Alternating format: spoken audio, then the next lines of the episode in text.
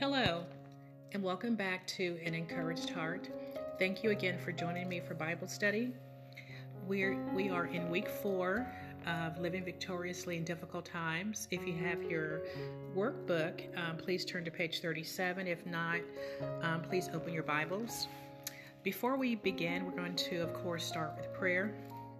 Dear Heavenly Father, we just ask, as always, that you're with us as we open up your holy scriptures. We pray that you would just open up our eyes and hearts and ears to receive what you would have for us today, God. We give you honor and glory in Jesus' name. Amen. Before I begin reviewing the scriptures with you, I'm going to read the introduction for week 4. So just please bear with me. It reads as follows. In our study over the past few weeks, we have observed the example of Paul, who was excessively burdened beyond his strength, afflicted on every side by conflicts from without and fears from within. Yet Paul chose to trust in God and not in himself. We also have seen that Christ's response to suffering gave us an example to follow. He never acted independently of God, but entrusted himself to God who judges righteously. Our study has confirmed that as believers, we will suffer for our faith. We may even be persecuted for doing what is right. Though it may be difficult to understand, these trials are a gift from our gracious God who uses suffering to purify us and prove us faithful so that we will reflect who he is to others. Our response to trials and difficulties should bring honor and glory to the Lord. This week, we'll discover how living out these truths impacts the life of a believer. We will begin by looking at the example of Job, who endured trials few of us can even imagine. Okay, as I mentioned, we're going to be looking at Job chapter 1 today, verses 6 through 12. So what I'd like you to do is to mark God and the pronouns and synonyms that refer to him with a triangle. Also, I'd like you to draw a small pitchfork over every reference to Satan. Okay? So beginning with verse 6 of Job chapter 1. Now there was a day when the sons of God came to present themselves before the Lord, and Satan who came among them. Satan also came among them. So here you would, of course, mark God and Lord and Satan, okay, accordingly with the triangles for God and Lord and the pitchfork for Satan. Moving on to verse 7. The Lord said to Satan, "From where do you come?" Then Satan answered the Lord and said, "From roaming about on the earth and walking around on it." So, of course, there's references to the Lord and Satan. So please mark that accordingly. Also, please be sure to mark the pronoun you, where it says here, "From where do you come?" So that would be referring, of course, to Satan. Moving on to verse 8. The Lord said to Satan, "Have you considered my servant Job? For there is no one like him on the earth, a blameless and upright man, fearing God and turning away from evil." So, of course, please go ahead and do the markings for the Lord. There's also the pronoun my, capital M, and also God is mentioned, and, of course, Satan as well. Okay? Verse 9, then Satan answered the Lord, "Does Job fear God for nothing?" So we have Lord and God, and we have Satan, so mark those. Verse 10, "Have you not made a hedge about him and his house and all that he has on every side? You have blessed the work of his hands, and his possessions have increased in the land."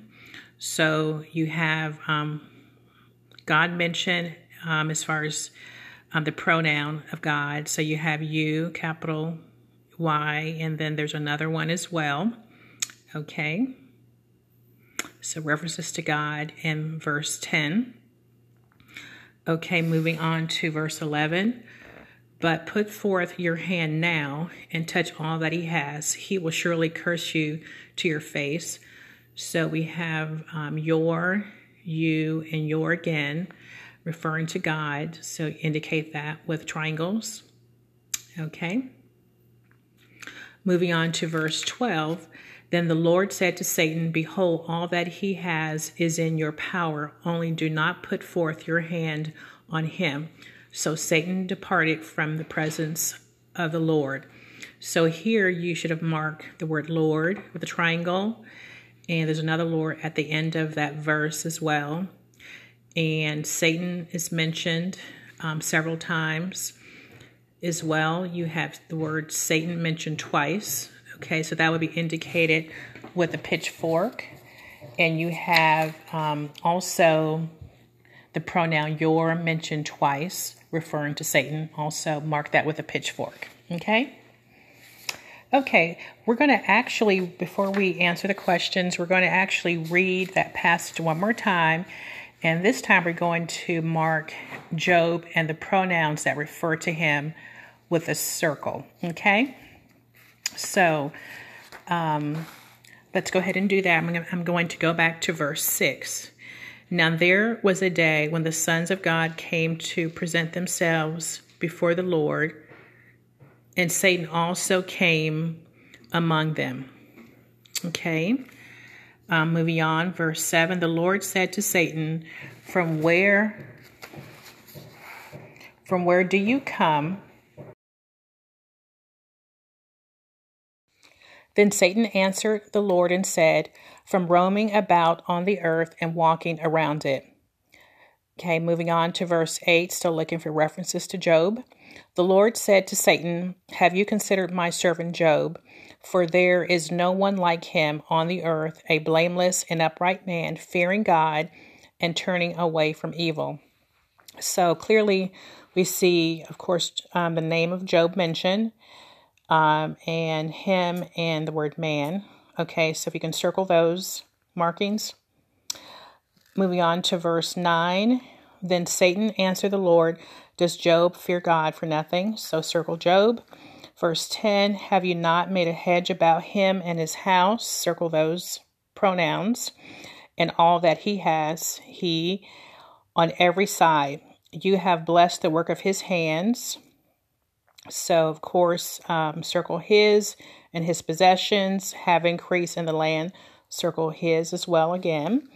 Verse 11, but put forth your hand now and touch all that he has. He will surely curse you and to your face. So, again, those two pronouns, the word he is repeated.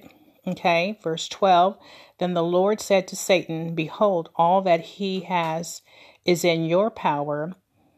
Only do not put forth your hand on him. So we have, of course, those pronouns there, he and him. So Satan departed from the presence of the Lord. Okay, I think we got all of those. If I skipped any, of course, go ahead and mark those yourself.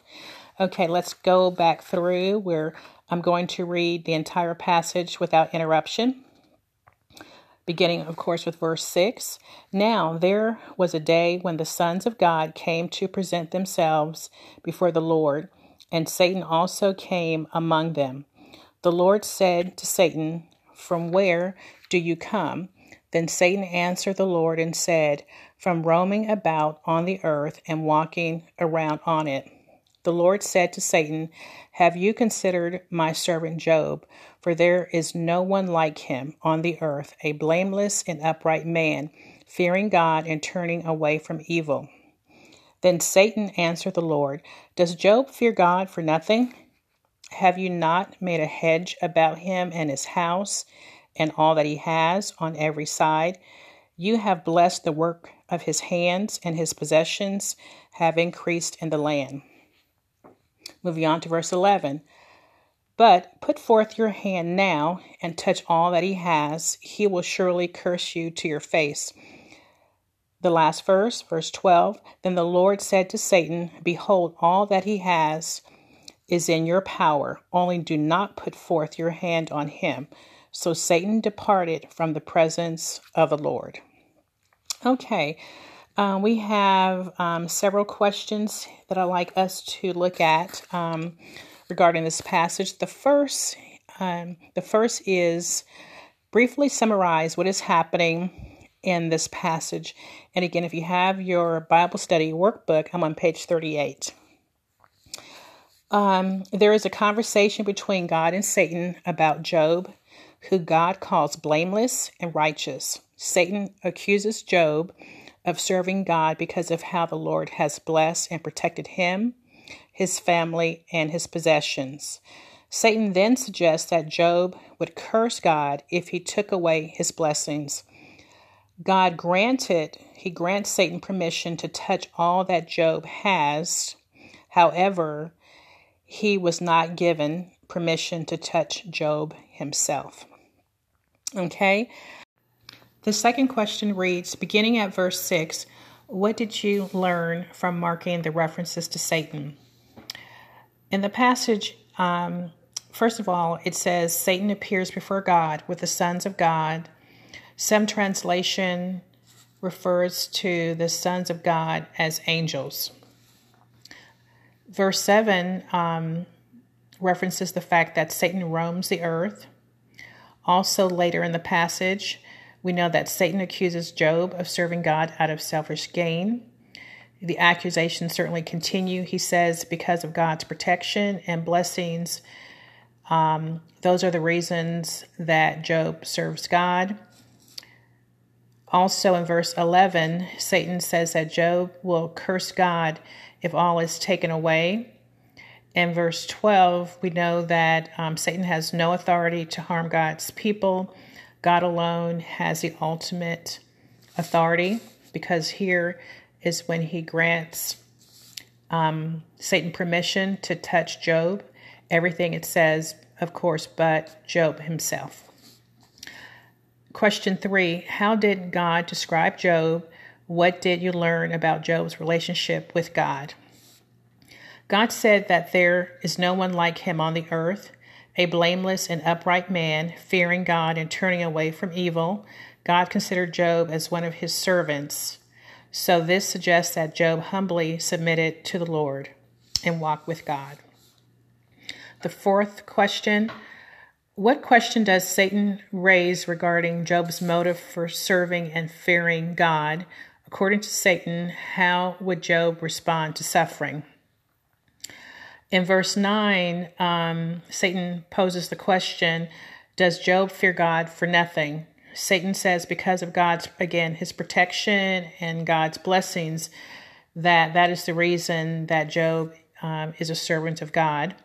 Verse 11, again, refers to the fact that the accuser says that Job, if everything is taken away, will turn his back on the Lord and curse him to his face. Question 5, what resulted from the meeting between the Lord and Satan? God grants Satan permission to touch all that Job has. However, he was not given permission to touch Job himself. And the last question, who initiated the testing of Job?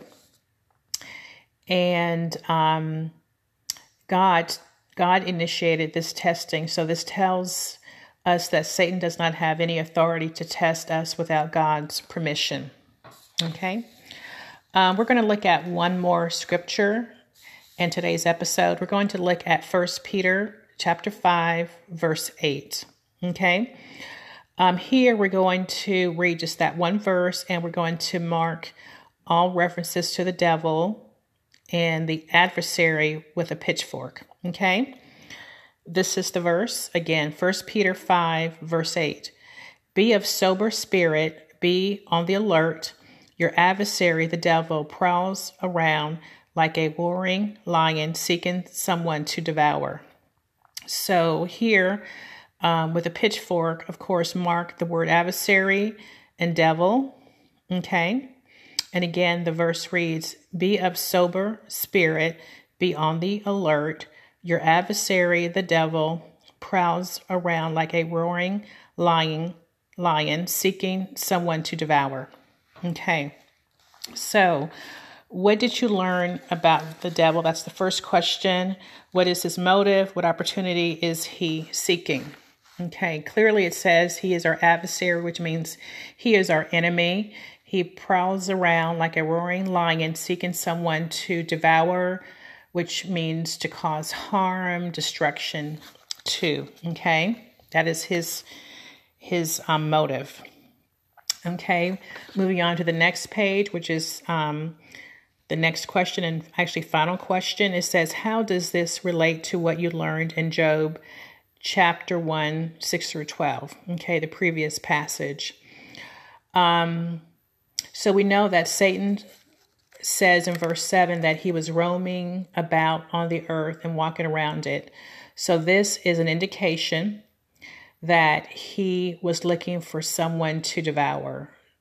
Okay, so he was searching for someone to touch and to wreak havoc in their lives.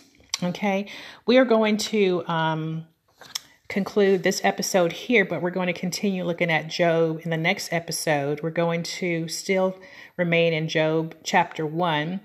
And just to give you a heads up, we'll be looking at verses 20, 21, and 22 of chapter 1 during the next episode. Okay, well, thank you again for joining me, and I look forward to you joining me again in the next episode. Okay, take care and have a great day. Bye-bye.